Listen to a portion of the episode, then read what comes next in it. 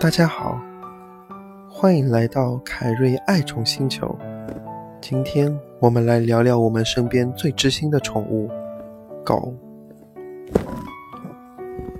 狗类已经被人类征服约有一点五万年至三万年之间。虽然人类与狗的共存历史悠长，但关于狗的行为还存在很多谜团。当我们能够理解狗看待世界的方式，这将会帮助我们成为更出色的主人。在狗的成长过程中，社交能力至关重要。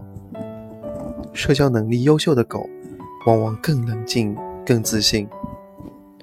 小狗的社交学习期在六到十四个月之间，在这段时间，只要我们稍加引导，它们就更容易接受新的事物。在面对各种容易引起惊慌的事情的时候，表现更为冷静且积极。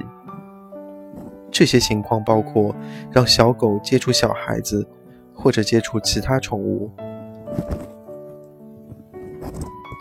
可以说，如果我们花时间让小狗来培养正确的社交行为，这也有助于未来减少偏颇行为的产生。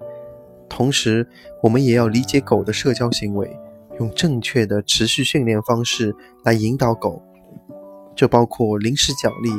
当狗能够正确执行口令，我们就可以奖励零食。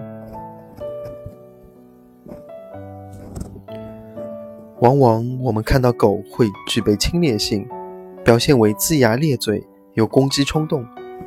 这种行为并不是因为它们的霸道，而往往是因为它们感到恐惧或者焦虑。恐惧的情况多发生在狗认为最珍贵的资源。比如心爱的玩具、食物被突然取走，又或者被强制待在一个并不舒服的社交环境里，比如带他们去看兽医，以及与小孩子相处。一般而言，只要稍加训练，上述的侵略行为或者恐惧导致的行为失态是完全可以克服的。实验也证明，通过训练。狗可以建立和人类更好、更紧密的关系。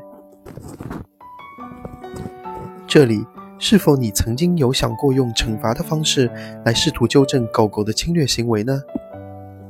但事实上，这种方式会激增狗的恐惧和不安，加重它们的侵略性。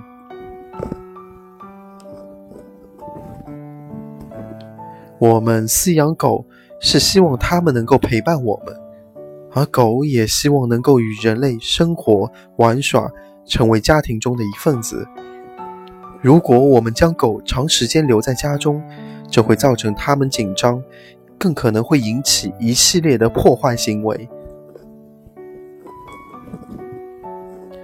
陪伴是最漫长的告白，对狗狗也非常重要。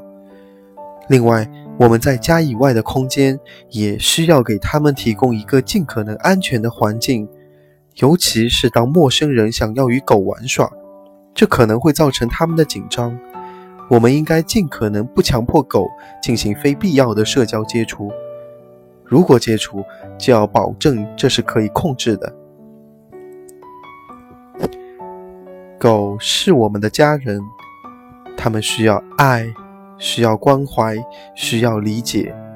我们要认识到他们的独特需求，来理解他们的行为，让他们真正的融入。